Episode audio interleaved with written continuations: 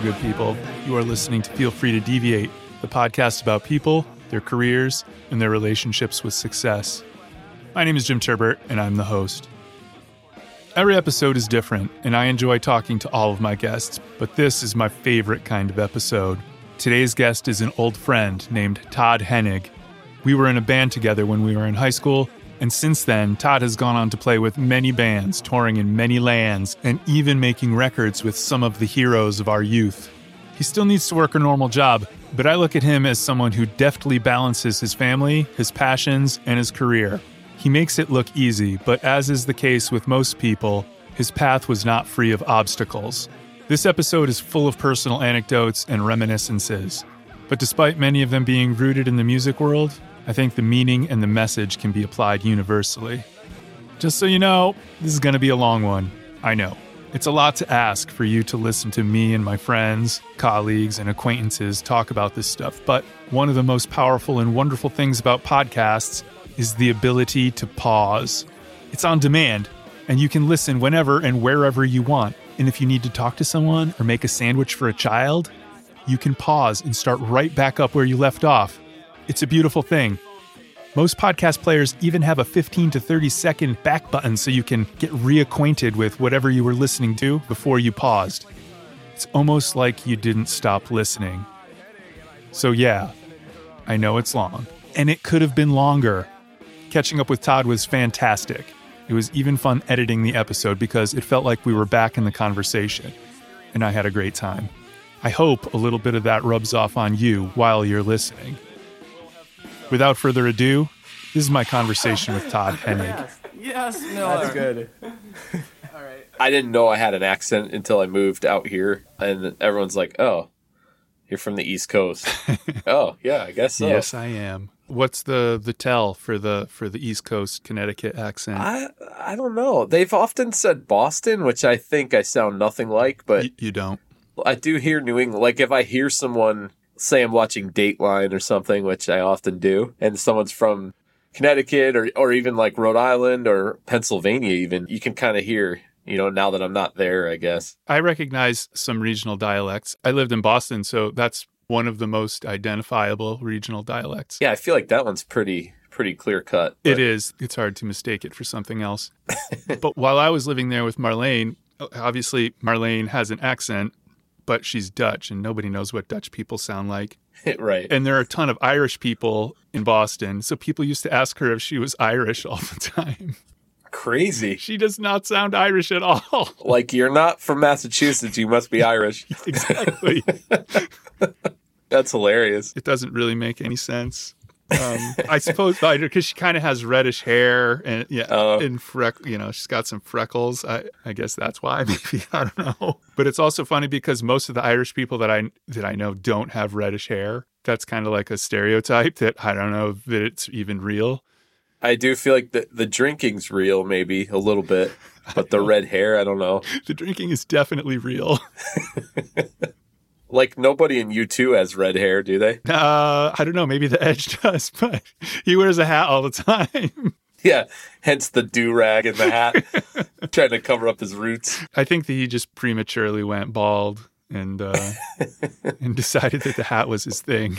he was pioneering that look. I wish we could hang out. I was supposed to be over there in 2020, and of course, That the world happen. was canceled. That seemed like a non-essential thing that I could cancel.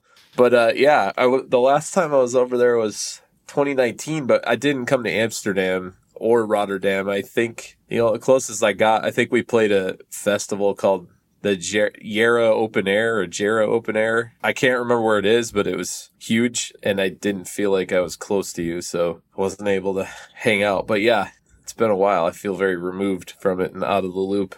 I come to uh, look forward to the the tours. I, th- there was another time when you were supposed to come. I remember, and then I think the the whole tour got canceled. Yeah, our singer had some family stuff going on that was much more pressing than the tour, and that got canceled. He was like, "Oh, just you know, get someone to fill in," and we're like, the whole group kind of revolves around you and your voice, so probably not. Is that the dreadlock guy? Yeah, Yeah. Thomas. Yeah. So we went back, um, and I haven't played with those guys. Well, we haven't played, I should say, since 2018 was the last time. He got really busy with his other band Strike Anywhere again. Yeah. And then the pandemic hit and now I'm playing in another band. I did a record with them last year and then they were kind of like, "We want you to be our drummer." I said, "You can say I'm your drummer and I'll be your drummer until I can't, you know? Like I can't I I feel like in these times I can't plan that far ahead and like with the kids and everything. So right now I think they're planning a tour for July over there. So I don't know what the stops are and I don't know if I'll be able to go or not, but I am doing a couple shows in uh, April in the Bay Area which I'm like excited but a little bit nervous about because I haven't played a live show in quite a while now. Ah, you'll be fine. You're a pro, man. I'm not sure I remember how to do it. It's like riding a bike. yeah. it's like riding a bike drunk if at this point, but I'm pretty familiar with the material I recorded with them, but I only had it for like a week or week and a half before I flew down to do it. They have this whole back catalog that I'm trying to learn now because the record's not even out, so nobody knows any of the new songs. What's, so what's the name of the band? Uh, it's called Love Equals Death. It's a little less aggressive than some of the stuff I've done, but they were really active. They were on Fat Records, and then I think in the mid 2000s they kind of took a break, and now the singer is firing it back up, kind of in the vein of AFI, I would say. So it's pretty fun. These days, I have to like the music, but the people are even almost more important to me. Like if I love hanging out with the people and they're good people, it's like cool. I can play music, but I can also hang out with these good people that I respect, you know? So um, that's kind of where I've been at lately, treating it more like a, a hobby. I always have to be doing it to be happy, but there's not as much at stake, I guess, when you look at it that way. It's like you can kind of do records and that kind of stuff and not worry as much about what the future holds with that particular project. Especially with during the pandemic, I was trying to just record as much as I could. Like my old band Heckle did two EPs. They started writing stuff again, which I didn't expect either. And so that was pretty fun. I was trying to stay active without going anywhere. I flew to LA a couple times, you know, masked up in the studio and everything, and it was kind of weird, but still got to stay active since shows weren't happening. Yeah, well, I saw I saw on social media that you posted some stuff every now and then, like in the studio or whatever, and uh, that's very exciting. I, I I find it exciting. Yeah, it's fun. I, I just need it. Doesn't really matter the scale of it, I guess. It's just, I love recording. I love writing. Touring is cool, but it's harder now with the kids. Like, I miss them so much. They're at that age where, you know, we're pretty tight. And Yo, how how I want to try to, they're, uh, in August, they're going to be four and six. Dude, the four, especially the four, it goes away so fast, and it's it's never like that again. Yeah, my five year old's really like my best friend too, but I feel like in another couple years, she's probably not going to want to spend time with me. So like I'm trying to soak it in while I can. Not that she'll hate me, I hope, but she's already like if her friends want to play, it's like she drops everything. Like Yeah, I'm gonna go no, play with my real. friends, and it's like cool. I'll just be here. You know, it's almost weird because you're so used to them wanting to play with you, but Yes, I'm trying to eh, soak that in because that's what everyone says and that's what I'm seeing already. So and now you know they're they're doing like gymnastics and dance and uh, my my five year old's doing soccer soon. That alone is like just trying to be a part of all that, and I actually enjoy it. It's not that I feel like I have to be there. It's like I actually enjoy it. You know, I love being with them. Music's got to be in there because I'm I'm pretty miserable if it's not. But it's as long as I have something to look forward to, even if it's a few months away or even six months away, even if it's small, like doing an EP or doing a couple shows, like that's almost enough right at this point in time. You know, if a huge opportunity came along, I would definitely, if it made sense for the team, I would consider it. But I've kind of found like a happy place. Also, I think the pandemic put a lot in perspective for me because all of my friends that I used to idolize and wish I was in their position, all of a sudden I was like, wow, they can't work. They have no income. Even though they make a lot of money when they do work, they're bored, they're not working, they have no income, they're stressing out. And even, you know, even now, I look at some of my friends differently. Like some of my friends have really young kids and they're out on tour, and I'm like, instead of envying them, I'm like, man, that must suck. They have no choice and they're away from their kids. It's weird how it puts some things in perspective. they can finally play, so they have to go play. Yeah, exactly. Like everybody's getting out there now, which totally I understand. They need to. That was kind of a silver lining, and it also made me appreciate a lot of things that I probably used to overlook. You know, I'm sure that was like that for everybody. Having a, a house and just kids I like being with and a wife I like being with, it was like, okay, we really don't like people that much, I guess. We're pretty cool just being home.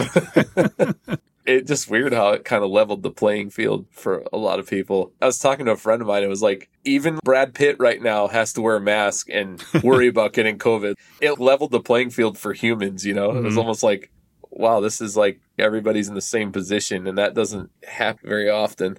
It didn't matter if you were rich; you had just as good a chance of getting it well, you could send out your assistant to get food for you and stuff, I guess. That is one of the benefits of being Brad Pitt. yeah, I'm guessing so. I wouldn't say it's the main benefit of being Brad Pitt. no. How is it in Holland right now, like with the mandates and all that? It's fine now. Everything is open. The only mandate for the mask is if you're on the train. Which is probably not a bad idea anyway, right? no, it's a great idea. It makes me a little nervous because I, I feel like they go from almost complete lockdown to, oh, it's fine, the numbers are okay, everybody can do their thing again. And I, I just feel like there's no there's no gradual ramping of rules. It just goes from zero to sixty. Yeah, like let's just test the waters and see if we, we change a couple things. They did away with it in Oregon March 12th, I think, and it was like party time. Like I'm still wearing my mask because the whole thing was like you're saying, they're like, well, the hospital numbers are down, so we're going to do away with the mandate and it's optional for businesses. But the numbers were probably down because people were having to wear masks.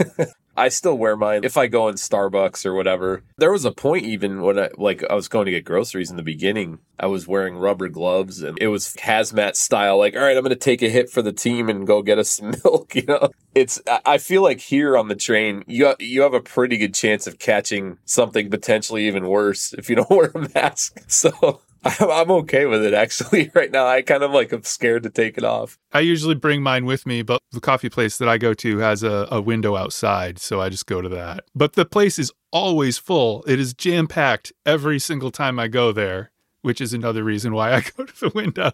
Well, I think one of our last nice dates was in the Amsterdam train station Starbucks, wasn't it? That might be the nicest Starbucks I've ever been in. Yeah, good atmosphere, nice nice scenery. Yeah high ceilings. I remember hanging out with you there. That was super fun. And then we had that overly awkward photo shoot that we had to do. That was amazing. I was actually with those random people hanging out that none of us knew. it was so good. Oh, but also, do you remember um, the band that you're playing with, Boy, Boy Sets Fire? I look kind of like the singer. Holy I have shit, like a I have a gray beard and and short short brown hair. If you look at us next to each other, we're obviously different people, but outside the show, people kept asking me how my voice was because evidently he had laryngitis or something. So people were like, "Dude, how's your voice?" He's a really nice dude. He's kind of shy, but like he was taking these steroids for it and I remember on the bus, it was getting weird. I was asking him for help with something with like curtain to my bunk, and he got all like aggressive. He's like, "Yeah, that's really the first thing I want to be doing right now. And like, I was like, easy steroid guy, like take it down a notch.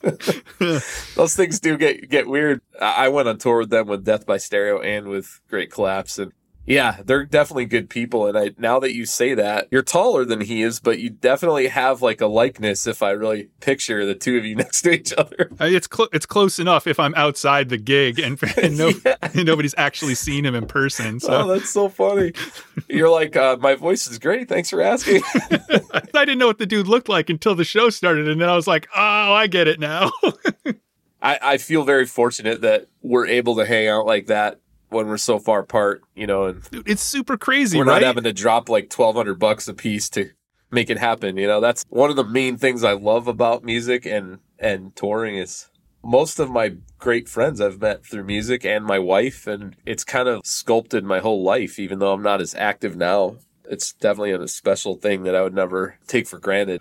I don't know if you've listened to any of these episodes, but that's kind of why I asked you to be on because you were talking before about how it wasn't really about ambition. It was more about hanging out with the friends. And then you really wanted to see your family. Then you were talking about your other hardcore 100% full time music guys not being able to work at all during Corona. It seems like you've got the art of balance. You know, a lot of people are in a bands, but you go to the recording studio, you go on tours, you do this stuff, and you also have a normal job. Yeah. And you make furniture.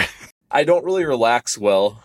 I like to always be doing something. And I feel like any downtime I try to have, it gets soaked up. It gets absorbed by either the kids or work will want something or you know so it's like i i've been having to try to approach it differently like i'm going to carve out time like i'll take this job but you have to know that sometimes i'm going to have to go play shows it's what makes me tick and it's what keeps me sane it sounds cheesy but i actually tried to stop playing drums for a few years Um, Why? I don't know. When I lived in Vermont, I didn't have a kit for a little bit. And I remember I was with my ex girlfriend and I was like, well, maybe I could just do other things. I could snowboard. I could focus on whatever I'm doing. And I was miserable. And now, you know, I'll get really snappy if I don't have something going on. You know, it could even be just trying to write a record with a friend up here or, or whatever. But I think it hasn't come easy, that balance. Like I've had to work externally for it with jobs, with people and, and that, but also internally trying to make peace with, like I tried so hard for so long to get in that huge band that I could, you know, buy a house from and have a comfortable life. I got further than I expected, but I didn't get to that level. So I had to kind of make peace with the fact I didn't get there, but there are perks to not being there as I've seen, you know, as I've learned lately. And it's also my family has given me so much reward, I think, just having a family and being a dad and that kind of thing that I never expected. And I, I feel fortunate that I made enough connections along the way, or I play enough, I guess, in the public eye to have people ask me to play on their records sometimes. And it's usually like either a connection I never would have thought of, or it's someone randomly, like a, a band just hit me up that broke up a long time ago that used to be on Vans records. You know, we had played some shows with them and stuff, and they just hit me up a couple months ago. They want me to do a record with them, like, oh, we're going to start the band again. I really appreciate that anyone would think of me, first of all, because I'm kind of out of the loop as I left California and everything. Furthermore, I'm just stoked for the opportunity.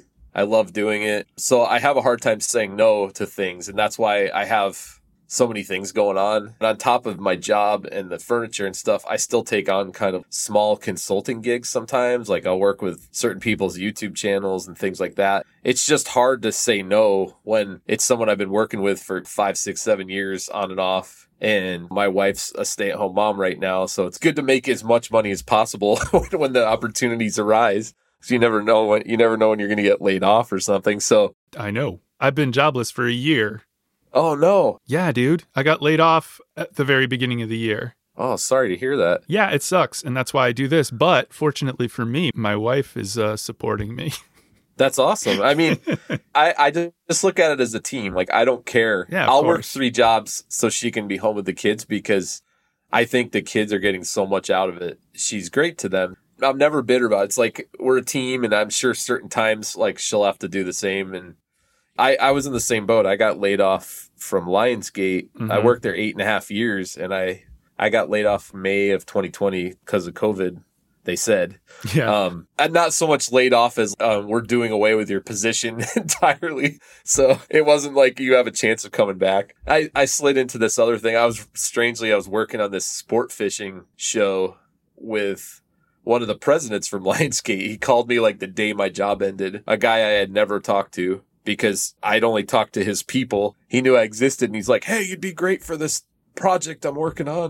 So I worked for him until I found this job. Things kind of fell into place. I made like half the money I made at Lionsgate, but it was still something, you know. And then I, I like having those extra streams like the furniture. It's like, okay, I'm home. I can ramp up that a little bit more and try to supplement with that. So yeah, long story, but the balance is like, even at Lionsgate, I was like, hey, I'm going on tour for three weeks. However, we have to work it out. Let's do that. Not like, can I go on tour? I'm take- going on tour. Yeah, like I'll take a week off, you know, if I have vacation time, and then maybe I'll take two weeks unpaid, or I'll work remotely and I'll train someone to help or whatever. So those are the ways that I've managed to do it. It's never a comfortable thing. Even when I was touring almost full time with Death by Stereo all those years, we toured a lot, you know, to, because we had to because of the the level we were at. We could make enough money to live, but we had to tour a lot more than most of our friends' bands. Right.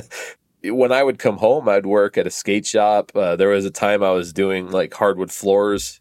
I I didn't only kind of need to supplement my income a little bit, but I actually liked that shift of gears because it always keeps everything interesting. You know, when you get a little burned out on touring, you come home and then you're working, and it's like a whole different rhythm and different people you're around and that kind of stuff. And I just like working, so that's kind of been nice for me rather than being like all one or all the other. You know what I mean? Yeah, I do. There are days that are tough. You know, I wish I was playing more, but enough's been kind of just rolling down the hill to, I guess, like keep the beak wet and keep me from going nuts. So I can't complain, but you know, who knows if that'll keep happening. But it seems like the more I do, the more opportunities I'll get. If you never left the house, people they don't forget about you, but they're not going to think of you right away as an option. I think so. They're they're probably like at times like, oh, is that guy even playing anymore? You know, I haven't really seen much. It seems like the more stuff I do, and the more people I talk to, kind of leads to other things. That's been the deal the last couple of years. I've heard other people say that as well. Not about drumming specifically, but about stuff. Just put yourself out there. I'm not great with social media. I'll do it for the business, for the furniture stuff, but in my life, it's like, ah, no one really cares. But if I record or something like in a studio or in LA, I'll try to post a little something because it's kind of special to me. And yeah, it's like if you were out taking pictures and you were posting pictures, then all of a sudden you're top of people's mind. Jim's a really good photographer. I need some pictures taken. I'm going to call him. So it makes sense. I get it, but there's so many people that do so much better at it. I just, I'm not interested in it. I'm not, I don't like being out there like hustling and trying to post like drumming videos and who has time for that, you know? I'm not that, I'm not that good. I feel like so. What do you mean you're not that good? You're, you're, you're a legend. I wouldn't go that far. No, there's some kids that post a video. Like there's one I know. He posts a video and like every time he does, he's like gets calls like, oh, Limp Bizkit wants you to play with them, and like what? this band wants you to play with. Yeah, and it's like he's now like working all the time, but he used to do these drum videos, like you know, like covers or whatever. Like, Yeah. and that, that's awesome. I just I don't think I have the energy or Right. or the well, time yeah. or maybe like the flashiness to, to do it. So. well, also you you did you called him a kid. I'm assuming that means that he's quite young and probably doesn't have um, responsibilities. exactly. He's I think he's like mid twenties. So to me, that's kind of a kid these days. I would say that that's a kid and he's doing what he's supposed to be doing. You know, back in the day, if you weren't in a band when you were 25 and this social media existed, you'd probably be doing something like that. Oh, yeah, I absolutely would have. Yeah, I don't even know how you got gigs back in the day. Well, I know when I moved to LA, there was a guy that I heard about called Barry Squire that was kind of like the finder of all things musicians. So it's like, you know, oh, Christina Aguilera needs a bass player. So Barry Squire sets up auditions with 30 bass players in his database and he'd get paid a bunch of money. And I, I got in with him at, and I was like, oh, I'm set, you know, I'm going to get calls. And I was, I was getting calls for the offspring, for like Puddle of Mudd, like all these gigs. And I was like, wow, this is, this is really cool. He still does it, but it's now, it's always like, I'm looking for someone that's 18 to 22. That, and I think people now just go on YouTube. Oh, that kid's really good. Like, let's call him. They're almost like weeding him out. Barry Squires destitute. He had to sell his house. Yeah, Barry Squire.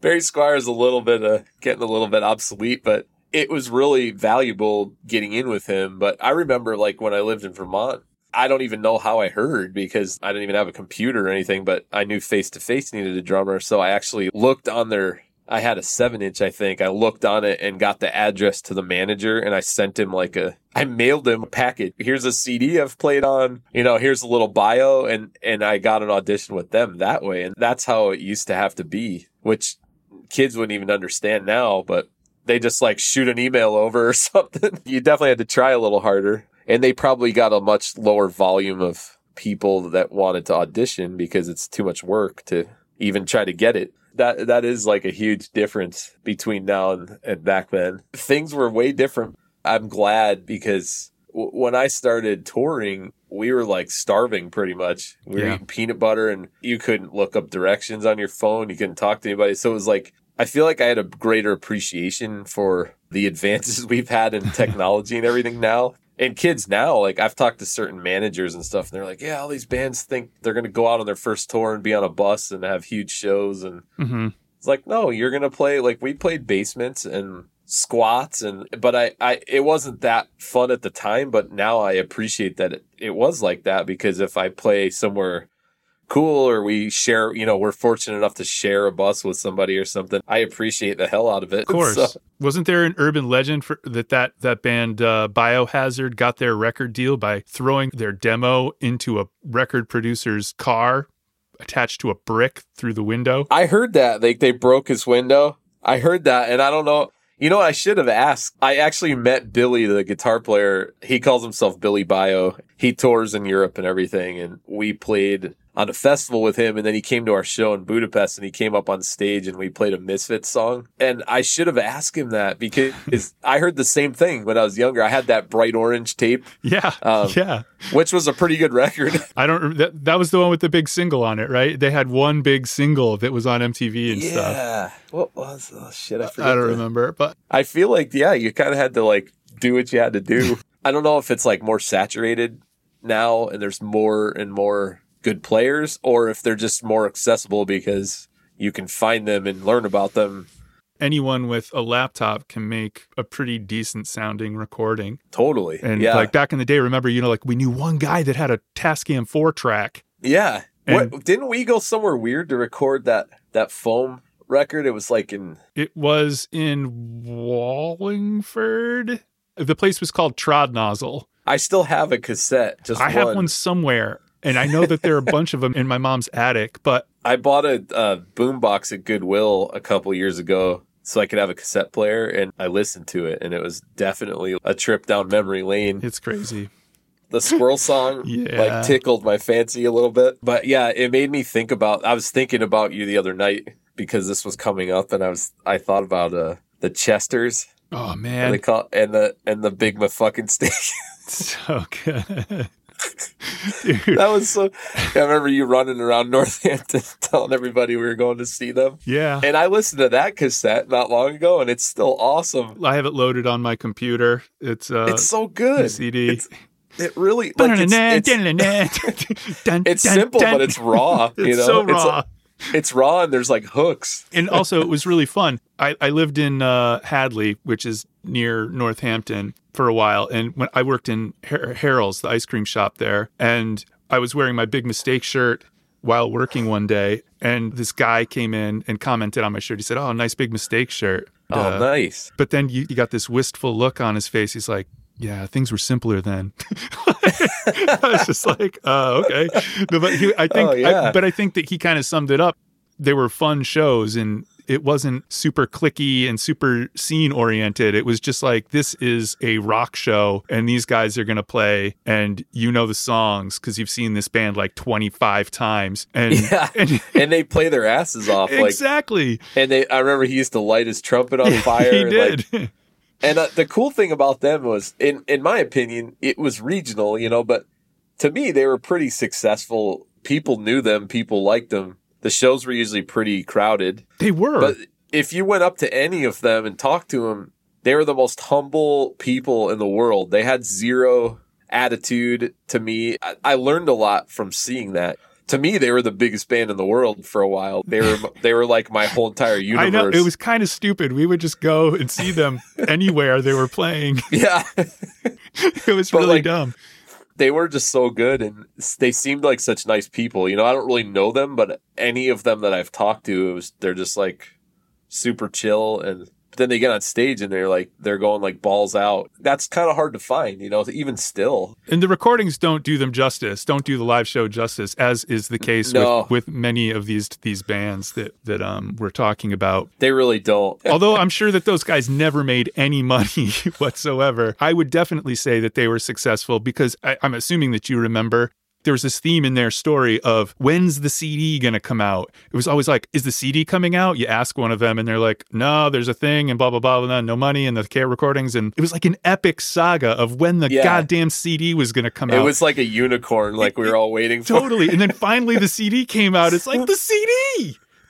I need to I need to get that digitally. Like I have I have the cassette still. I think it's got like four songs on it. I have the CD here somewhere and I have copied it to my computer so I can, well, yeah, I, I know that you own it, so I'm not incriminating anybody with digital rights. he bought the CD, okay, guys?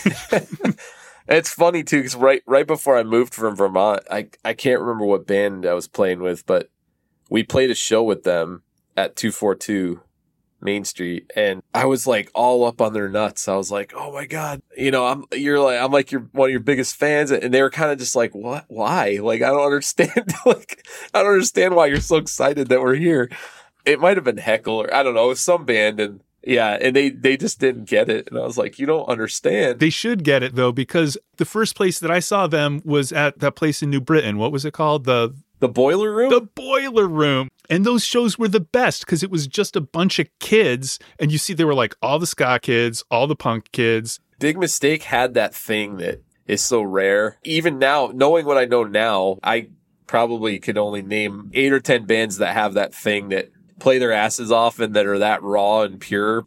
They're awesome. I loved them. That was a good time though.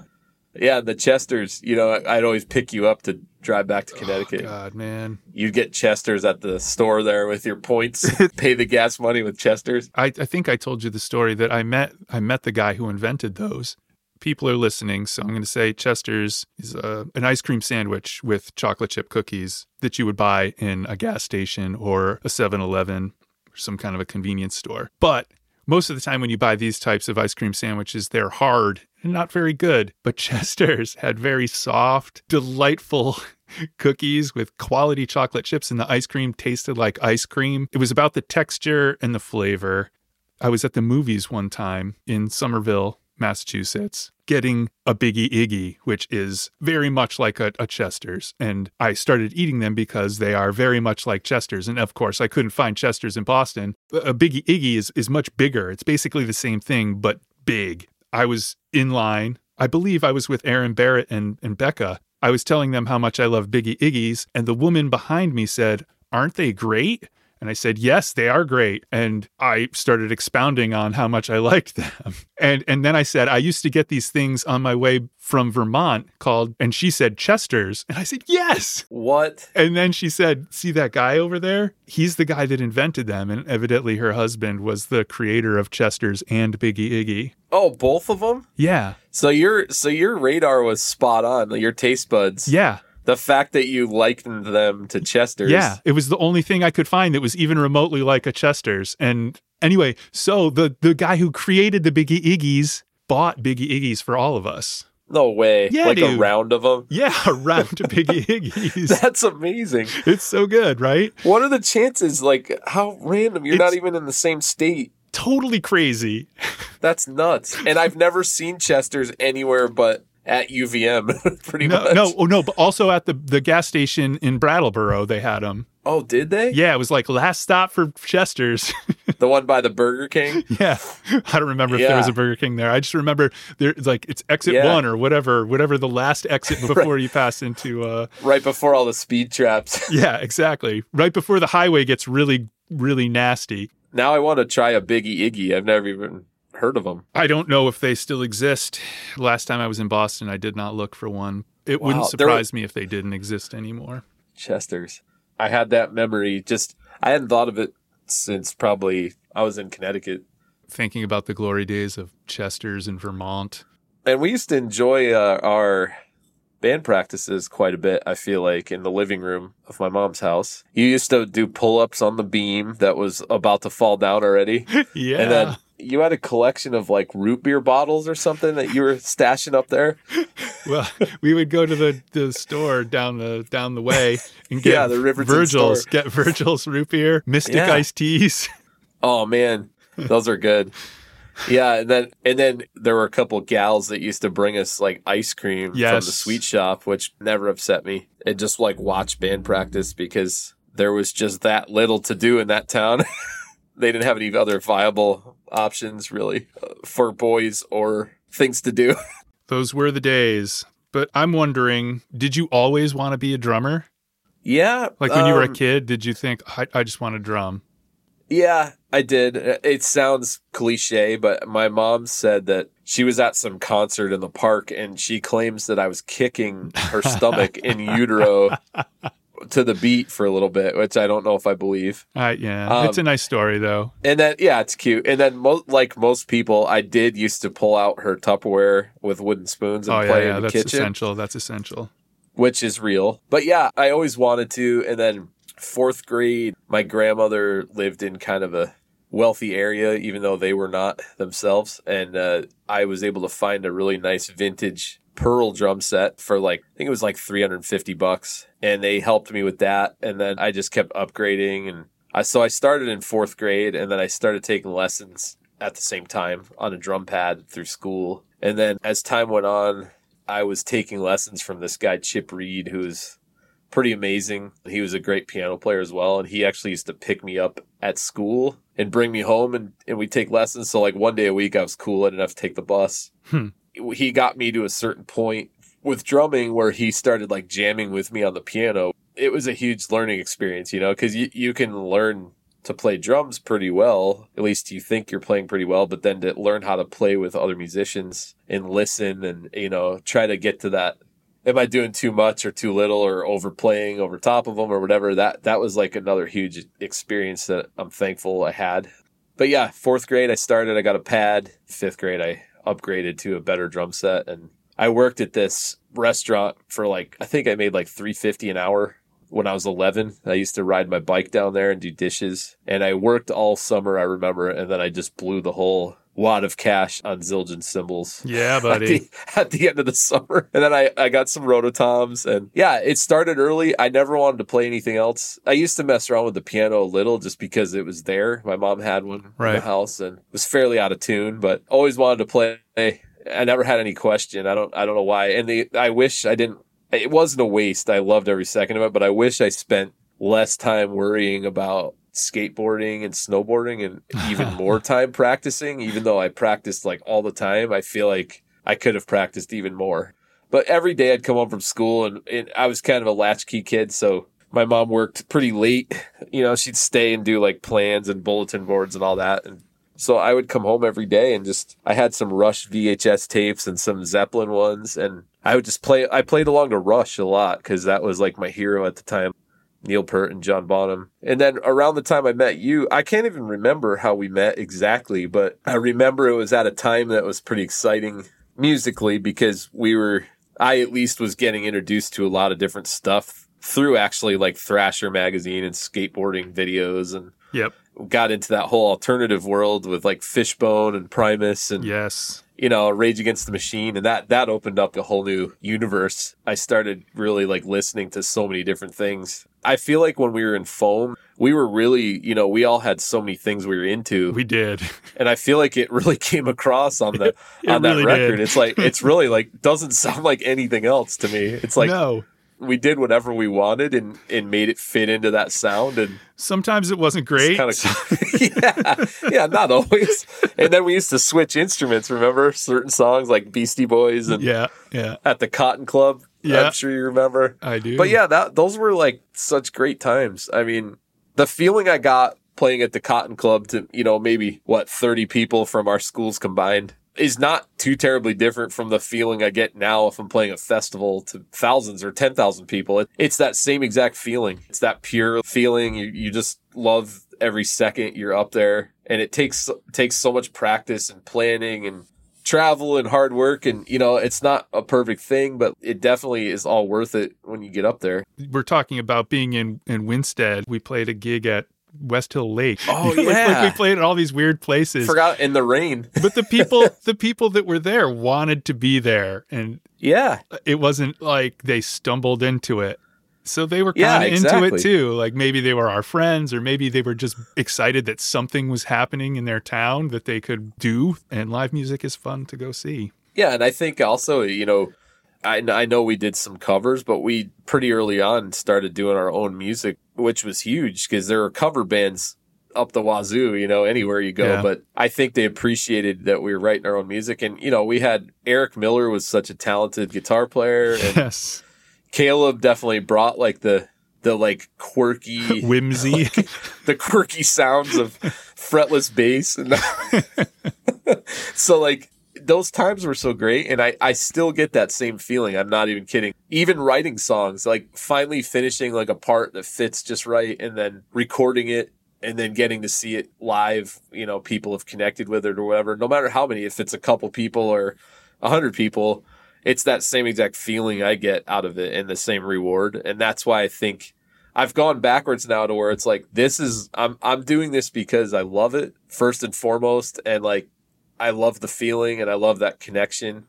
And I love like bringing people together and they're all just having a good time. And that's the same reason I did it back then. If you told me that back then, I'd be like, yeah, right. But the reason I go practice now is the same reason I used to practice after school. Like I just want to be better at it because I'm, I love it and I have a passion for it.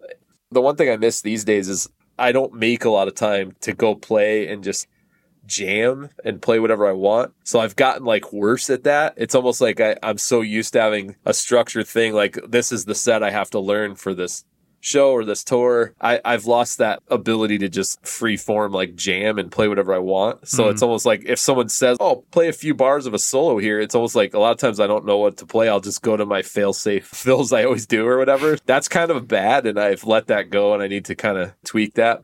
Otherwise, it's exactly the same. And the times I had with you or and, and the bonding and everything are the same, you know, the same I've had with people I've toured with. You know, it's like it's like that exact same camaraderie and I think appreciation. When I hung out with you guys in, in Amsterdam, I got that vibe. I got that feeling. It was just like this weird mission. We were on a mission and it was just fun. Yeah. I, I told my wife about this. It felt like you and I had hit pause however many, you know, 20 years ago So and then many years. and then hit play and we were sitting in the train station. It was like the same exact. It, we had like the same exact friendship and I, for me, like comfort level, it, it didn't even feel that weird. It just felt weird that I was in Amsterdam with you instead of like Riverton, you know. Right. But it, it felt like we'd been hanging out the whole time, and I think that's like one of those things that that bond that it creates, you know, when you do music with other people. I mean, we would have been friends either way, I, you know, whether we played in a band together or not. But I think that gave us that extra cement.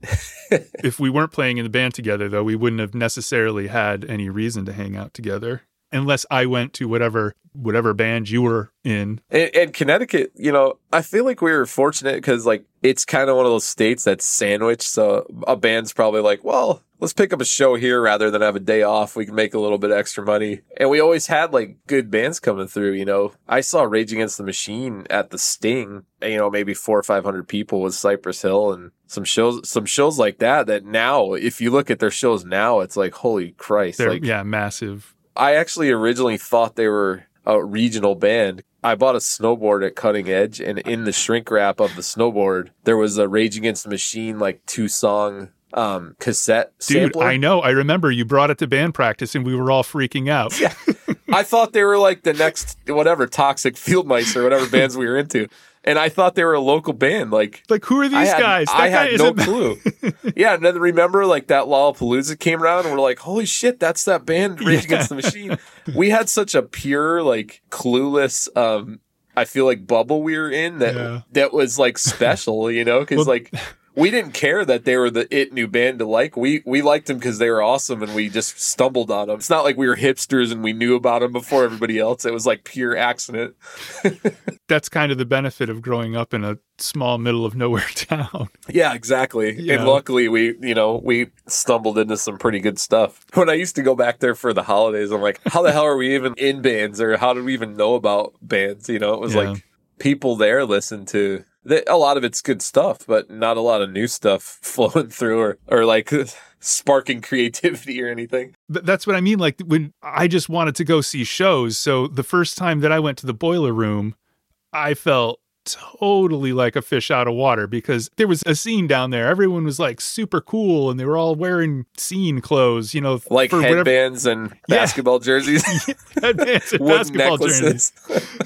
And I was just like, you know, wearing a rugby shirt or something. right. Yeah, exactly.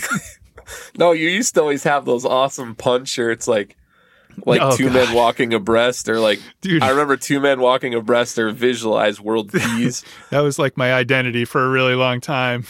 The guy with the weird t-shirts. I thought of you. I ordered one like a couple years ago and it was like two stick figures and one of them was holding like a straight piece and he said I've got your back straight out of Jim Turbert like Yeah. I, catalog. I try to avoid graphics on my t-shirts now.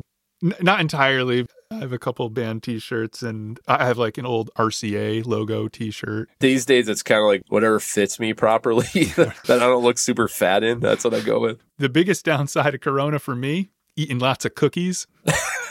yeah, it packs on so easy when It- you get this age.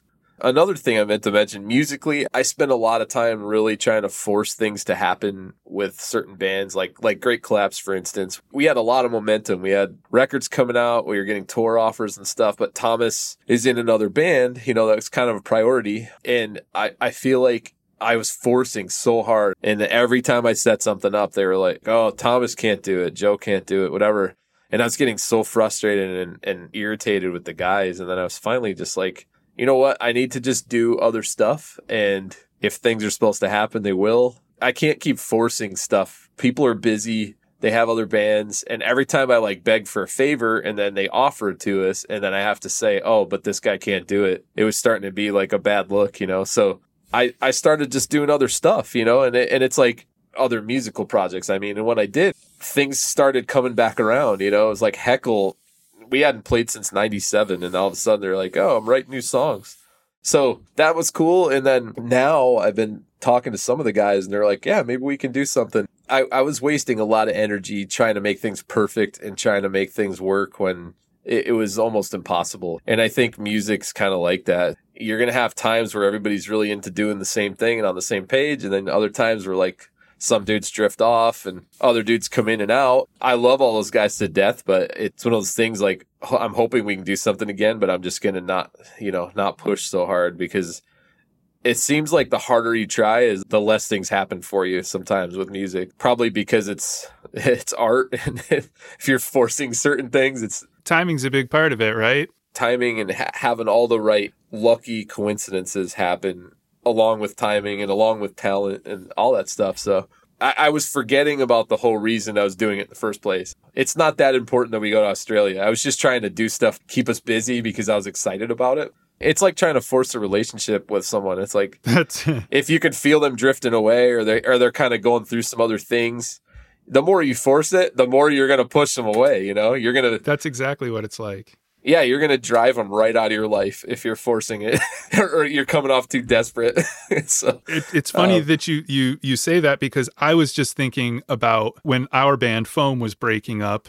We were in Vermont and Caleb and Eric were still in high school and we would practice and they would, they came up and I, we played a show at UVM, like in the. Oh, that's right. Holy cow. I forgot about that. I was dead set on keeping the band together.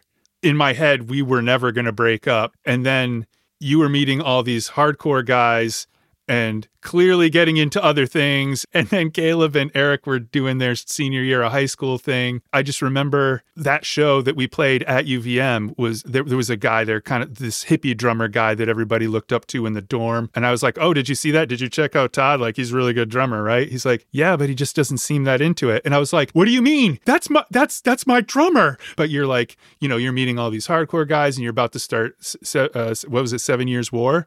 Yeah. So, and yeah. you're starting this thing up, and, and that's like the hot new chick. Yeah. I'm like, no, I'm hot too. it's the and, new kid at school everybody likes. You when you just said it was like ending a relationship, it that's that's what it feels like. Yeah, it exa- it is, and people can tell. I, I don't know. You could play the same song at two different points in your life, and it can look totally different, even though it sounds the same, you know? And uh, it happened with Death by Stereo. I played with those guys for six or seven years full time. We were family. I loved each and every one of them to death. I still do. But it came to a point I wanted to do some other things. And, you know, there were other outside pressures, like shows were getting smaller, things kept happening to us, you know, just rounds of bad luck that kind of influenced things on a musical level, I just wanted to try some different things. And I remember I told them that when I when I got Dan and Efrem together, I was like, "Yeah, I think I'm going to leave." Because it got to the point where we were in Australia, and New Zealand, and South America. We, we did some amazing stuff, and I was totally not excited to be there. And I was like, "Something's wrong with this picture." Not only should I be stoked to be here in general, but I get to play drums here. But I lost sight of what was important and how lucky I was. I was just wanting to do other things. So I've tried to always be honest with myself and the people I work with. It's like you're not doing anybody any favors or any service by staying because I was doing those tours to fulfill them because we already had them booked. But I remember I just felt like a fraud. I felt like I was up there playing the songs and I wasn't selling it because I just wasn't excited anymore. I lost the fire. And I remember when I sat those guys down to tell them, I thought, you know, their minds were going to be blown. And they were like, oh, we're surprised you didn't come to us sooner.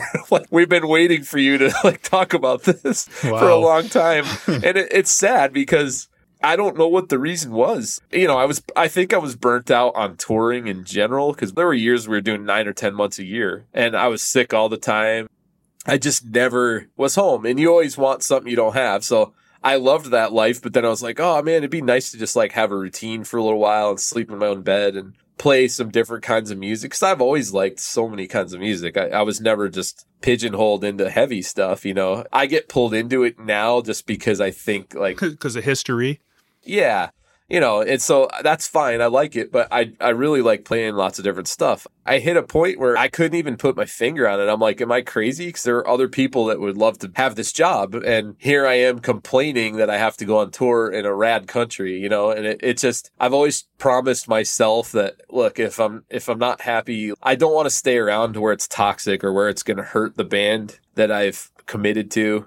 I always felt like I owed him more than that. So I told him and left. It's happened a few times over the years. I feel like it's just always better to be honest and like, you know, maybe that person can f- find someone that's like more into them. I just got married to my mom was ringing in my head from all the years of being like, you really need to have insurance and have this and that. And then when I got married, I was like, well, shit, now I'm affecting my wife. I was trying to bring her here from Canada and that was expensive. You know, I was trying to use tour money to pay for a lawyer and it's like if I'm starving, I don't care, but I don't want to make her starve. It's not right. So that was ringing in my head, but when I was on tour, I wanted to be home, and when I was home, I wanted to be on tour, and it, it was like that for a while. I went to Europe a bunch of times with some different bands, and well, I guess playing the field as you'd call it with a relationship, and it was great. But you know, I didn't even really know what I was looking for, to be honest. I just want to be playing because I love it, and I want to always make sure I'm playing with people that I really like and really respect and get along with because there's a lot of hanging out that has to be done Yes. other than the half hour you're on stage or whatever. Yeah, right. Later, I'll see It's see like you the whole rest of the day. I'll see you guys at practice. Not in Yeah. the van. yeah, so that's like that's where it's at now, and I'm thankful. And if it stays that way, great. If if I get some opportunity that gets bigger than that, that's awesome too. You know, I would approach it at the time. But did you ever get to do any other projects musically, like after Foam? I was playing with Ed and Andrew for a little while, and and this, oh, nice. this drummer named Buddy back in the day like in the in the Western Mass in era. the Western Mass scene, and That's uh, awesome. and Ed and I played in a band with this guy named Jeff Fritz and that same drummer. See, this is the thing with drummers. Like, if there's one good drummer, he ends up being in everybody's band. yeah, that's not totally psychotic. It's it's just the way it goes, especially in Northampton. yeah, Um, I should have moved there. no, for real, you would have been a god. How's Ed doing? Do you Uh, talk to him still? Yeah, I, I talk to him semi regularly because he does uh, some audio editing for the podcast. Oh, killer. Yeah, I really enjoyed playing with Ed always too. He had that level of intensity, like he gave a shit while he was playing, you know? yeah, he has an amazing ear and he has amazing feel. Yes. And he's a, he's a very intelligent guy. So Yeah. like that comes across, I feel like. Is he still in the Western Mass area? or- He is in Los Angeles. You know what you should do? You should go to uh, your favorite podcast app and search for Feel Free to Deviate and download. I can't remember which episode number it is, but Ed Mubarak is one of the guests. Excellent. I will do that. and then you will get the entire, it's not the entire story, but you will get a, a fairly accurate picture of how he's doing. I wonder if he was there when I was still living there. I don't think he was. He was probably still in Minneapolis I feel like we would have somehow known. because it's such Yeah, a small that- town. yeah. Yeah. It's hard not to run into someone. Just in run into LA. him at the corner store. it's kind of like Riverton. Or you said before you weren't sure how how we we met. You were playing the talent show at my school with Jason Roberts. Really? I don't even remember that. And evidently you guys were looking for someone with different music tastes and I was wearing a Lollapalooza t-shirt. At Gilbert? Yeah. Are you talking? Yeah. Really? I remember playing with Jay Roberts, but I don't even remember that. show. Well, that's what it was. You, you, the three of you approached me like behind a curtain on the stage at Gilbert, and I was like, "Who the hell are these guys?" That's awesome. I tried to recruit you Yes. into the cult. It's like uh, we couldn't help but noticing your T-shirt. Um, would you? It didn't. I feel like we ran in with each other somehow in the early years. Maybe like Oh, I was. I went to third Elementary School till second grade. okay. See, I remember that strangely, but Yeah. not the Gilbert show. Yeah. So yeah, I remember. I remember we had met, so we had like some some history together. The fact we put out our own record, you know, at that age in that town, Dude, how crazy is that? Like that's pretty impressive. We self-released the whole record. It wasn't just a demo tape. It was like we did a legit recording in a studio. in a studio and put it out, and people bought it, which was pretty cool. So yes. I mean, uh, clearly I was not an artist. I, I, I looked at the cover and I, I was like, I think I drew that. Well, the cover says a lot about that particular recording. The whole thing was very hastily done. yeah. Then we have a tape, and it's like, oh, we need a cover. Well, why don't you just draw something? Didn't we have like a day or two maybe in the studio tops? Maybe It was two, I think. you know, I'm used to doing like I'll have a day and a half for just drum tracks, and that's even pretty rapid movement. I didn't know that then, but it's pretty impressive, really. We had no resources, really. We had we had Daddy's Junky Music if we drove really far, yeah. and we had and we had the Cotton Club for a minute, but really that's it, you know. So uh, Mhm. the fact we found our way I'm proud of because uh, it's not like if you grow up in New York City, you're like you probably are going to know someone that has a studio or something, you know. But it's like Yeah. not so much in Winsted or Riverton. That that reminds me.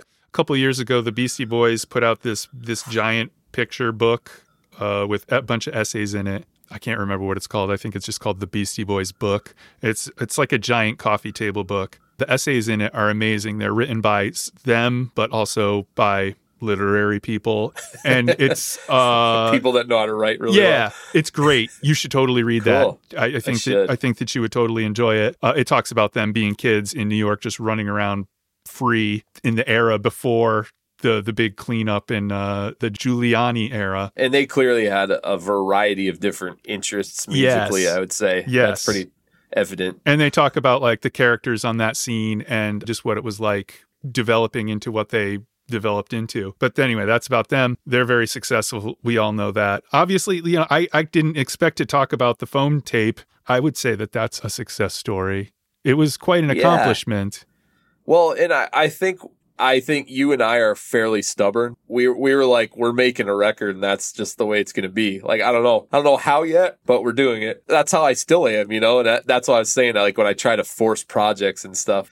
A lot of guys from other bands live in Portland and and I know them, but just because you live in the same city as someone and you both play music doesn't necessarily mean you have to start a band together or they have time to do it or they want to do it. You know what I mean? Or it's going to work. It's exactly yeah so I, I was just trying really hard to connect when i got up here because i didn't know very many people Yeah. and so when i would learn that someone from a band i know lives here i'm like oh cool like i'm gonna hit them up you know and it's like it was probably probably came on too strong and stuff and i i still am not in a band here i do projects and stuff but i always tend to get pulled back to la well this band now i'm playing with is all in the like kind of the san francisco area but never have i been in a band up here really to speak of uh, that's actually from Portland. So that's kind of weird over the course of like nine years. Uh, you could definitely Uh, make that happen, Todd. I don't know. I mean, well, there are a lot of great bands, but a lot of them are either super indie rock or they're kind of like the the denim vest kind of like stoner metal type stuff, which ah, I like some of that, I but do I too. don't I don't necessarily want to play it, you know? Like yeah. or I'm maybe not cool enough to play it. Denim vest is that like a thing? Yeah, like you got the denim vest with patches all over it. Like, Oh, oh, well, there's okay, like okay. there's like bands that like like the Sword, I like, and Baroness and bands like that that are great. That band Red Fang is from here. That's a pretty oh, rad oh, band. okay. Yeah, yeah. I met them once, but oddly enough, it was in Hungary. We we played a we played a club, and they were playing like the bigger room of the club, and so we all like had dinner together there. But I never met him here. I, I'm just not in the circles, you know. But there are a lot of great bands. I mean, that band's really good. Uh, I think, in my opinion. But that that type of band or like super indie, Portugal the Man lives here. and Oh, I like that. yeah. I like that band, but I'm definitely not in those circles. I would never meet any of them or run into any of them. I don't think uh, in the places I hang out. so one of these days, yeah, I feel like the the foam tape, or just the fact we just we found a good group of musicians with even even close to similar musical interests And that it and, worked. and talent levels. You know, like we were all pretty much on the same page. I, I, I, well, like I, I wouldn't. I wouldn't go that far. I, I went there. I mean, I feel I feel good about it. I mean, Eric was probably better than all of us. I, I mean, don't know. I, I, if if I had to rank, I'd say that you and Eric were kind of a tier above, then Caleb, Big. then me. Me. but no, in in such a small town, you know, even even in a city like this, finding people around like plus or minus a decade within my age, and even remotely with musical interests that are the same, and Yeah. kind of like kind of talent levels close to the same. It's hard even to find in a city like this, and everyone's a musician here. There's so many musicians, but the fact we're able to do it in such a little, well, I'll say two towns, but um, really the same area. Maybe it was just like we lucked out. I don't Mhm. know, but Yeah, well, that's that's what it is. It's timing, right? It's timing, and the window has to be open. How many how many guys do you know who are the like super super talented musicians and either never get in a project that's any good or yeah, they just kind of wither and die? You know, like it happens all the time, and they might be the most amazing musician you've ever met, but it just doesn't it just doesn't happen. by that same token, I know a lot of guitar players that absolutely rip Yeah, that, but they can't write a song. Yeah, you know, or totally. or they don't have any feel, and it's or like they can't play with people. you don't have to be able to shred all over the place, but if you can go in the studio and be super solid and know your shit and be easy to get along with, that's almost more what people are looking for a lot of the time. You know, they don't need Paul Gilbert, like who actually Paul Gilbert lives here, by the way. Okay, I'm I'm still waiting Noted. someday to run into him. Uh, do you know who he is? I don't. The the guitar player from uh, Mr. Big. Oh he's yes, kind of, of, course I know. Who Yeah. he is. So he's like a virtuoso, Yeah. and he's supposed to be a really cool guy. But someday, I'm just waiting for the day I get to run into him, and try to try to set up a jam. but it hasn't happened yet. But uh, He's don't- busy writing articles for Guitar Player magazine or something. yeah, totally. yeah.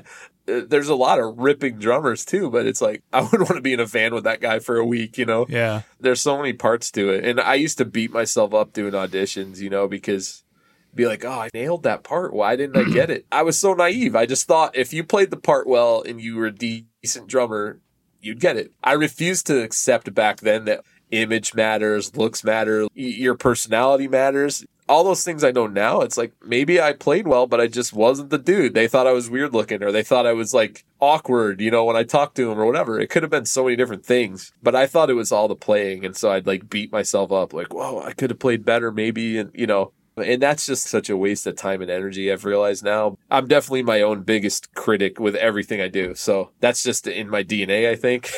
I, I think the guys that have made it, you know, they've been in the right place at the right time. They've lucked into some things. And then when you have those two things happening, you also have to have a level of talent to back it up and, and a personality that people can can jive with. And I think when you have all that stuff, you just keep getting calls. You know, it's a small world. I think once you get in there, I was just very naive in LA.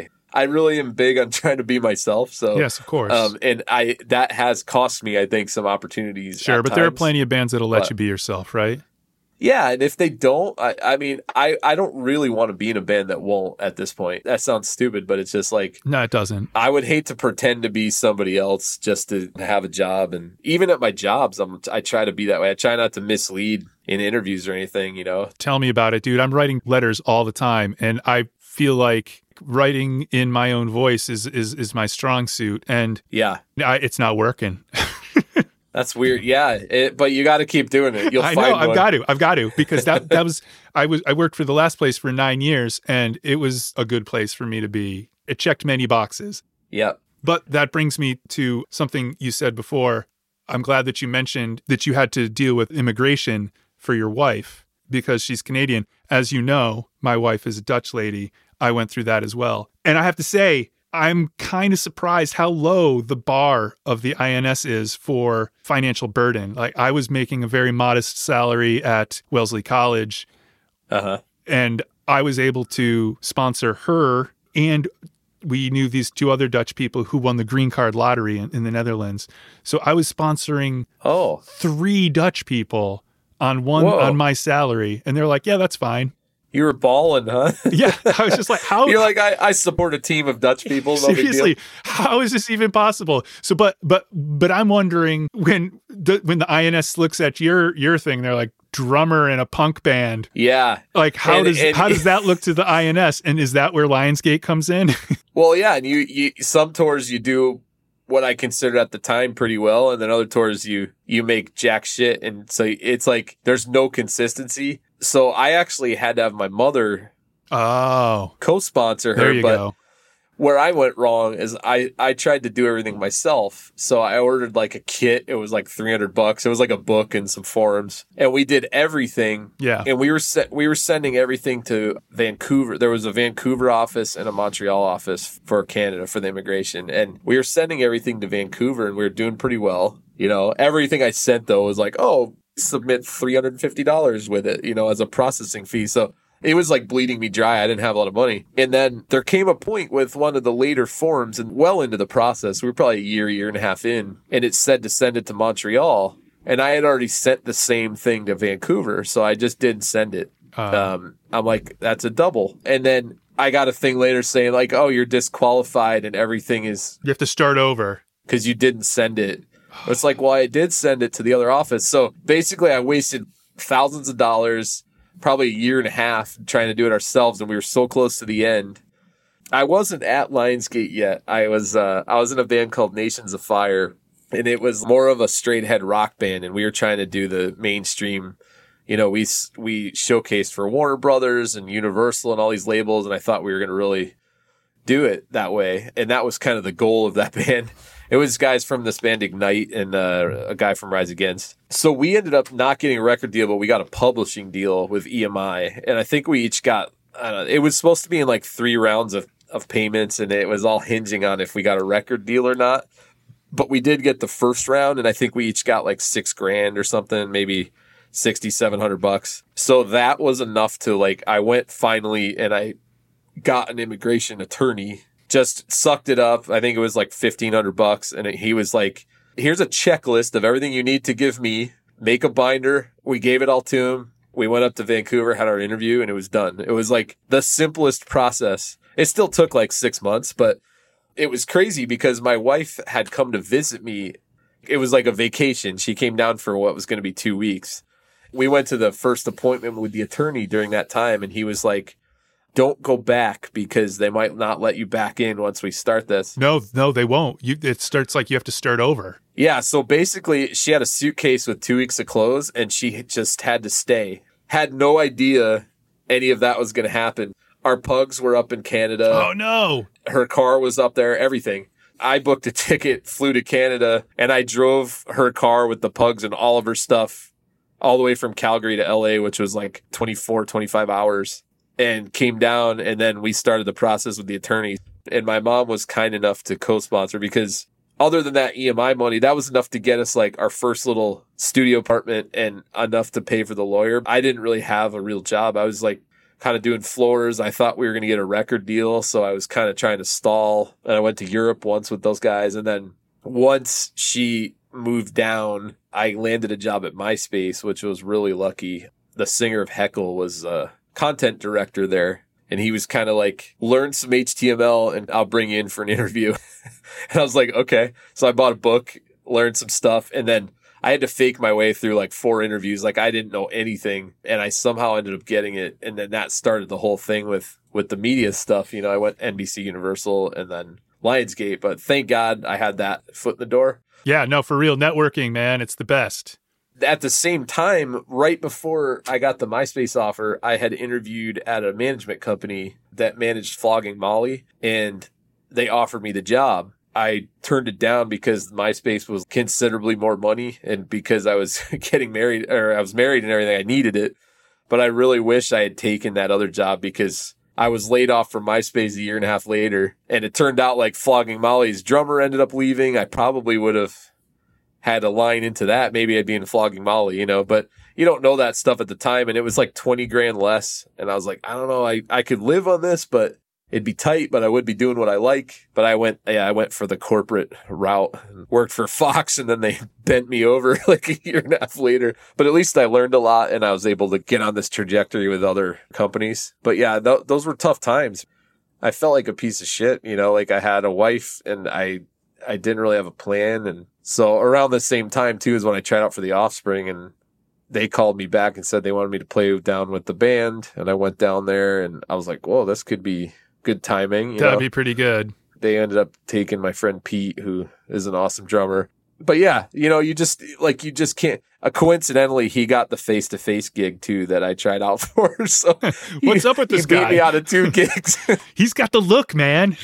oh, he's he's real good. Yeah, most people look cooler than I do. So yeah, so that was a tough time, you know, and that's why I I got really bitter. I'm like, you know, I've put so much into music and a musical career, and I can't make it happen. It's so close, and you know, all these labels like they're flying us to New York and all this stuff. I was like, oh my god, this is really going to happen. And then one label passed on us, and then they were all gone. It was Oh, like no. once word gets around that someone passes on you, then everyone thinks there's something wrong with you. And that's it. It was just done. So we ended up putting our own record out, but luckily we got the publishing deal and that kept me afloat. I did a couple flooring jobs and then I got the job at MySpace. So that was the transition into real job time, I guess.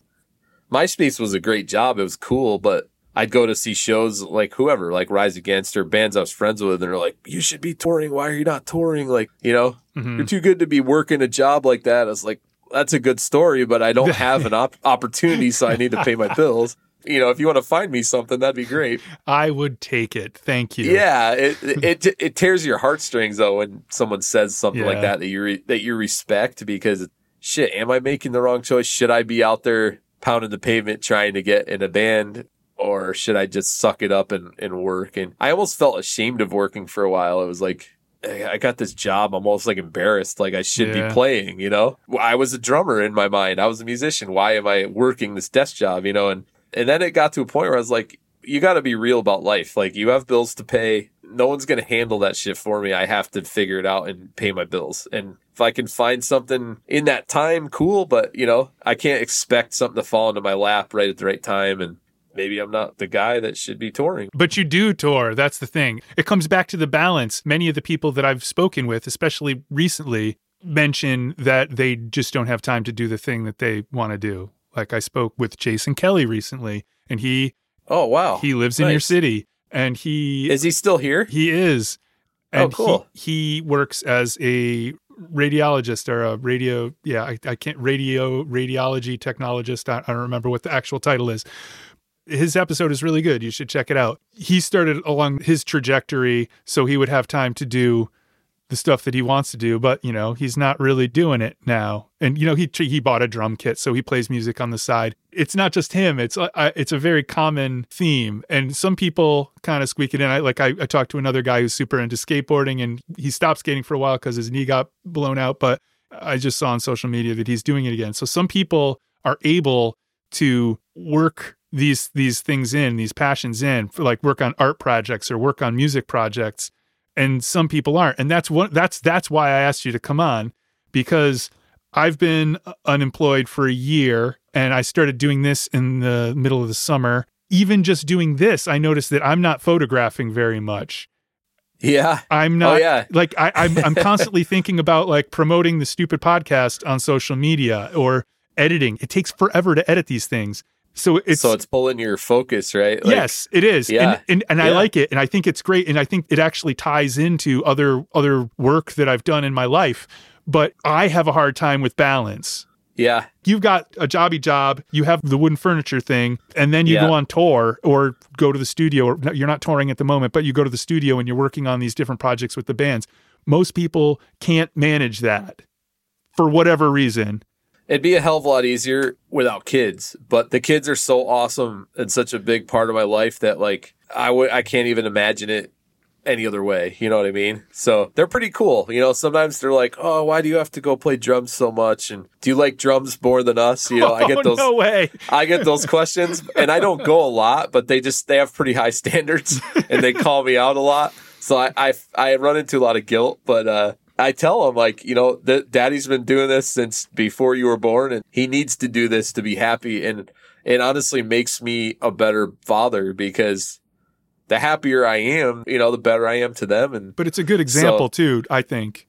yeah, yeah, it's like something that's really special. And it's one of the only things I've ever been decent at. The balance is hard because I, I'm very passionate about my kids, music and the furniture building. And, and it, somehow it all kind of works together to keep me even. Otherwise, like I can get in a rut really easy and get depressed. And, you know, I know that about myself and it all interconnects. Some of the furniture I've built is for people that I've met through music. Like I just built a 10 foot long table that is on its way to LA right now for a guy that shot videos of Death by Stereo. And I met him through that. It's super weird how it all is connected, but it is. I'll say this when I go to shows now, if I go to see a band I'm friends with that comes through, they usually ask me about the furniture stuff first, not like drumming. And that made me think like, man, do they even think about me as a, in a drumming sense anymore? Or they just think I'm a furniture builder? So I, it almost made me realize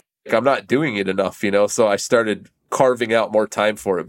There's never extra time. So it's something I really have to carve out time for and make it a point to always fit it in because it's not ever going to fit in naturally like it used to. It's your kids take whatever time you have or your job will or it's been tough, but I, I've only recently kind of found a balance in the last year or so. I feel like, um, with making it all work together. Otherwise, like one thing's always suffering. Like you're saying, the podcast made the photography suffer and that that happens pretty easily if I'm not super on top of it. But there are ebbs and flows. I'll have super crazy periods with the furniture where I'll have like three orders stacked up. And then sometimes I'll just finish them and I won't really try to hustle any more work. And I'll just be like, okay, I'm going to take a little breather and focus more on drumming. I try to take advantage of the natural ebbs and flows that occur and, and just go with them rather than trying to force them to happen. You know what I mean? Yeah. And the more I leave something, the more I want to go back to it. So if I don't work on furniture for a few weeks, like, man, I miss being out in the shop. I'm going to get back out there. Yeah, you're like fired up to get back into it. Yeah, totally. And that's kind of a cool thing about it. Um, because that's actually really hard work, Yeah. like physically. and drumming is too, but the furniture stuff is really hard work and you can get burned out pretty easy if if I'm working all day here and then I go home and I go right into the shop and then I go to bed, I get burned out a little bit. Sometimes it's nice to take a couple weeks off and just since it's not my living, I have that option. I try to take the cues that are happening naturally, I'll say, with the ebbs and flows and the different th- things and use that to kind of create the balance uh, around. And it's a little less work that way. Where did the furniture thing come from? Like, I don't remember you being like wood guy. I built ramps a lot, but that was about it. Oh, that's right. But that was really it, though. My grandfather was a carpenter, so I always liked kind of building things. But when I moved up here, I wasn't playing hardly at all for the first couple years, and we were just working on our house. It was a massive, like, fixer upper. We needed a dining room table, I remember, so I just built one, and I made a few mistakes, like you do. And then I met this friend, Andy, that I was, he was a guitar player. I met him at a show we were going to jam and he's like, Oh, I'm a machinist and I work with metal and I wanted to wrap the table in like steel. So he's like, I could help you do that. We ended up uh, starting a company that we did for like five years called Slab Rats Designs. Great name. Thanks. Yeah, he was welding and we were both kind of working on the wood. And then he broke off in 2020 because he got married and bought a house and he didn't really want to grow it bigger. And I did. We're still best friends, but we kind of went our separate ways and I turned it into this new company that is an LLC um, called 2020 Woodworks. And I've been doing that alone ever since.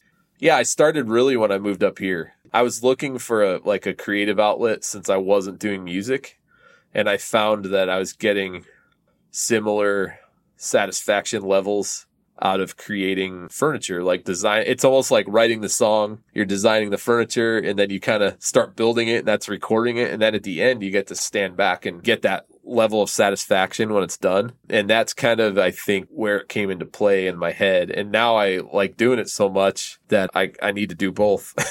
So anything you know you're passionate about you just absorb everything you you hear and you watch. And so I did that and I made a ton of mistakes over the last eight or nine years. And that's how you learn, you know. And I, I I used a lot of what I made the first few years to invest in really good tools, and then I just got a bigger shop. It's in my yard, so now it's to the point where I, I can't do like seven jobs at once, but I have enough space to where I can work on like a couple if I shuffle things around enough. And I don't have to drive to the shop, which is nice. So I can kind of slip out there. I don't have that like, oh, I got to sell eight tables to pay rent this month. That would be tough with the amount of time I'm able to put into it. Everything I build is commissioned. So when I start a job with someone, I'll just tell them this is a side business. I work on it nights and weekends. My timeline's this, and I just try to be upfront. I'm not going to be able to bust this out in a week. And I don't like to rush stuff because then I feel like details are missed. But very much like drumming, it's the kind of thing that I'll never feel even a fraction as good at as I want to be. And I'll probably be working on until I'm well into my retirement to try to practice and get better and better. So it's got a lot of parallels, I think, to music, I think, for me. I feel like with with music and also with woodworking or any sort of craftsman artwork, the inconsistencies and the faults are the interesting parts. Yeah, yeah, that's true. yeah, yeah. Sometimes you do something by accident, and then you're like, "Oh, that was that's pretty actually cool." kind of yeah, that's kind of cool. I might uh, I might do it the same way next time. You know. yeah, Um, and and people people are pretty cool up here. Like anyone that locks you in to do a custom piece of furniture for them, I feel like they're usually willing to wait. I try to stay within budget always, and some people are just like, "You built this. I saw this on your website. I want one just like this," and that's okay. But it kind of sucks because I don't save like templates or anything or plans. So I'm like, right, right. You're like, I'll do what I can. yeah, I'm like, shit, what did I, how did I do that? And, uh, you know, and then other people are really cool. They want to like kind of be uh, every step, like kind of develop the idea with you and then work things out as you go. And those are kind of fun too. Cause it's like you're, it's really like you're collaborating on like more of like a art project with someone. And some people have really good ideas and they're really creative. It's that same thing with music. You like, you make these connections with people and a lot of, uh, a lot of customers I've had have ordered two, three, four different things. Oh, we really loved this. You know, in another few months, we're going to save up and we're going to do this. And that's been really cool too, because that's really the highest form of flattery if they come back and want you to build something else. They actually liked it. They weren't blowing smoke, you know. That it's been really cool that way, and I, I've made some friends through that too. It's cool. It's just another way to be out there and, and uh, making friends with people and stuff. I enjoy it. what are you doing now? Like, what is your main oh, job? for my actual job. yeah. It's a startup called nursing.com. It's actually like an online classroom supplement for nursing students because nursing school is so freaking hard. So many nurses fail, and uh, there's such a shortage of nurses.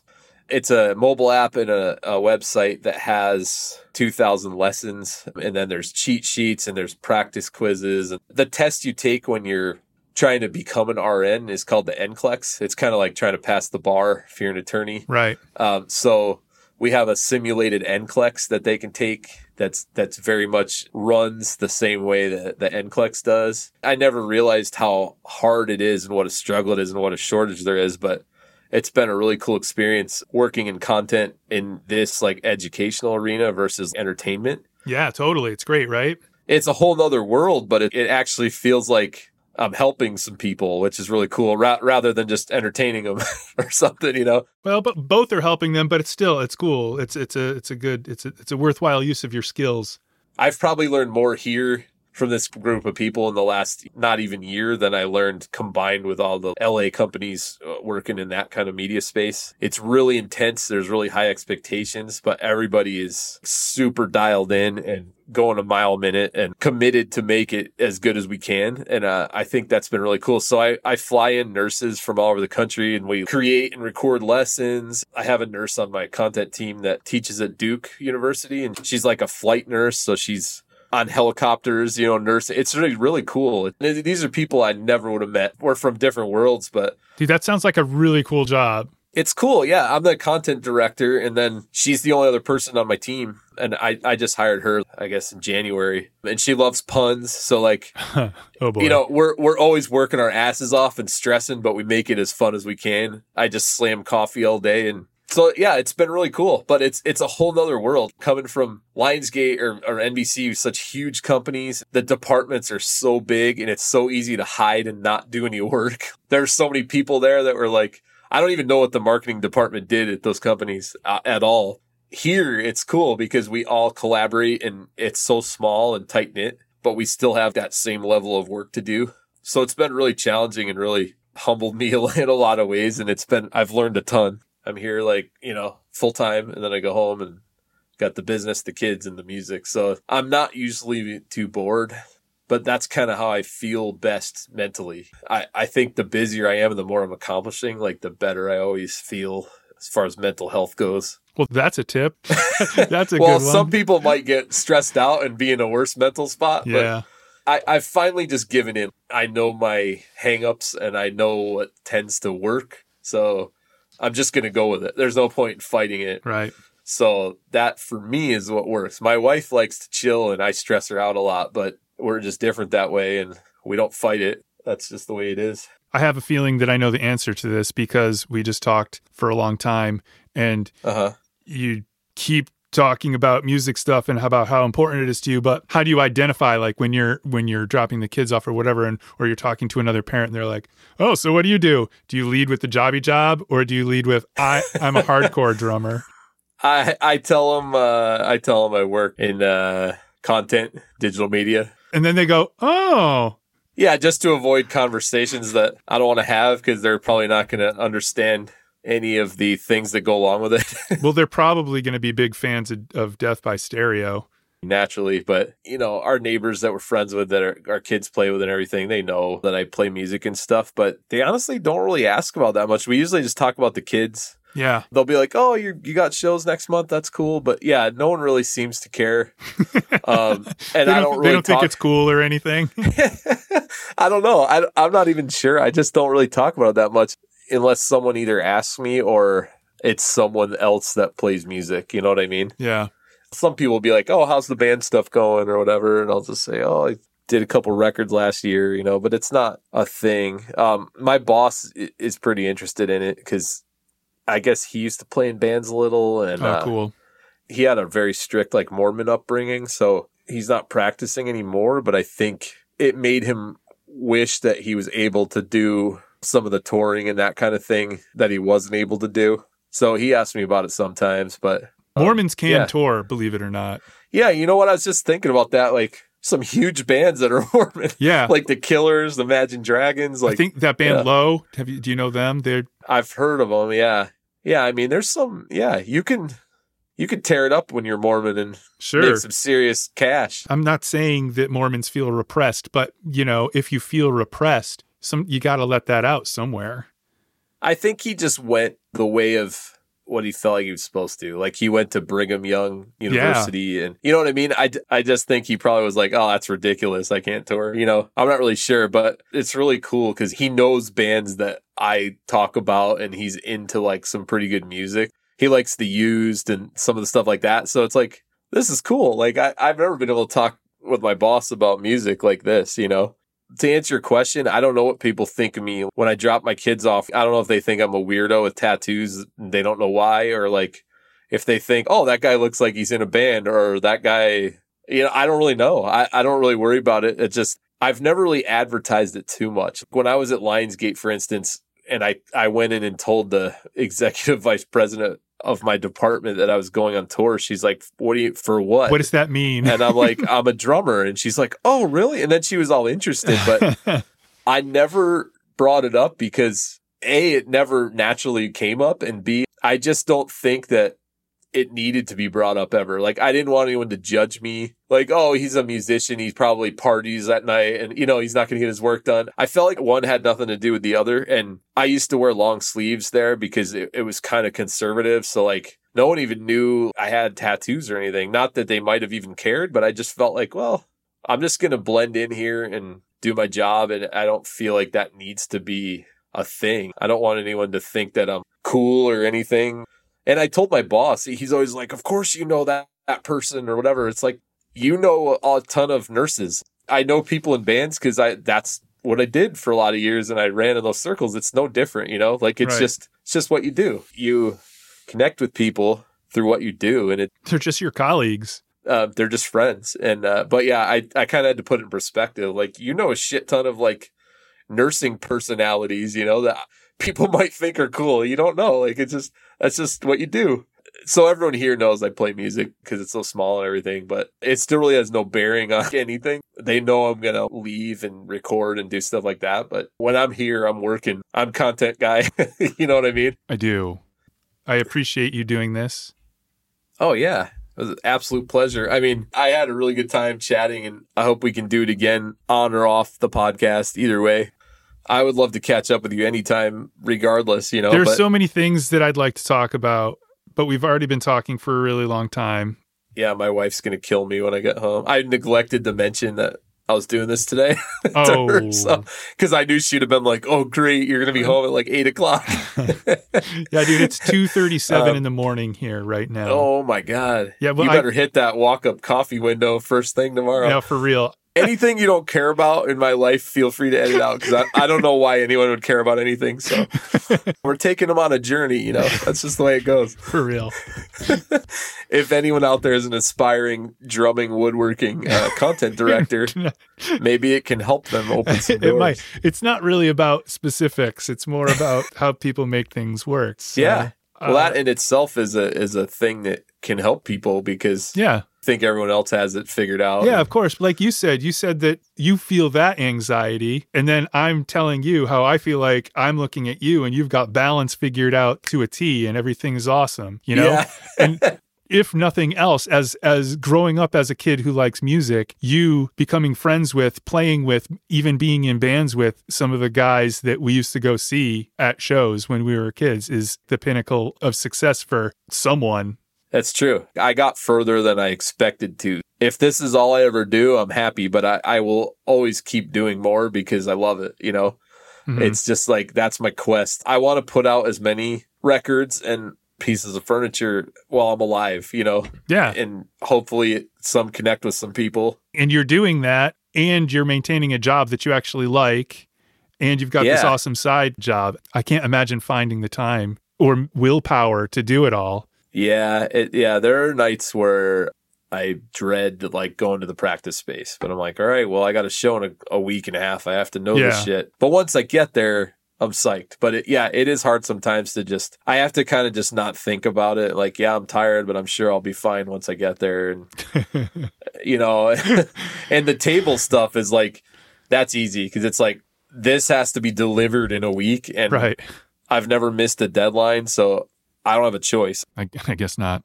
good luck with the hunt too. And I know I went through that for months. dude it's hard It's just like auditions when you know you're overqualified or you're perfectly qualified for something. That you get the email like, "Oh, we decided to go with people that were better qualified." It's like this is exactly what I've done for the last ten years. Like, That's, did, tell he- me did about anyone it. even look at it? You know, or is it like a robot? nobody Like, is more qualified than me Yeah, it's so annoying because like I'm not a cocky guy, but sometimes it's like this job was it's like it was created for me. Like it's perfect. yeah How the hell are you not at least giving me an interview, you know? exactly I, I mean i have stories that i could tell you but I, it's it's late Yeah, I know. It's it's heartbreaking though. I, I in this job I got was a flyer. I know nothing about nursing, but I'm gonna apply, you know, and hope for the best. And I got an interview. It was, you never know. I didn't expect this one to work out, but I was to the point where I was like, God, anything even remotely in the realm, I'm gonna apply for. And this was kind of like one of those.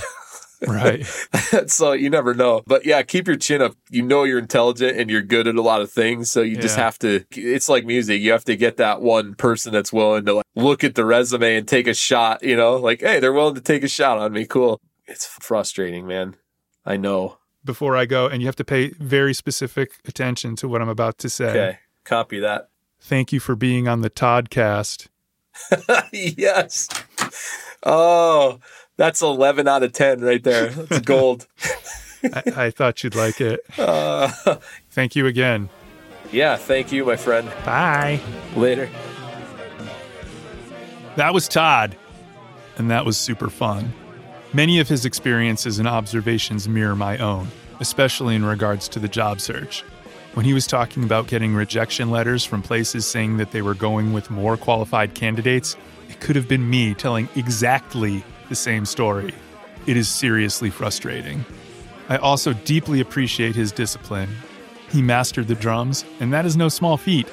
he also figured out how to be a content director and started a furniture company while maintaining a family. It's a lot of work.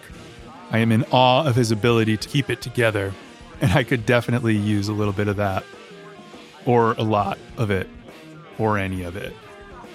Thanks for being on the show, Todd. I really appreciate it. Check out Todd's woodworking on his website, 2020woodworks.com, or look for him on Instagram at Todd Hennig.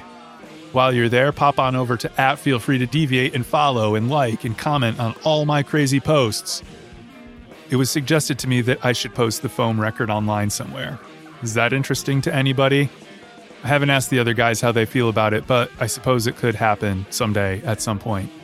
Send me an email if you want that to happen. I'll see what I can do. Unless this is the first time you've listened, you've probably noticed that my intro and outro music for this episode is different than normal.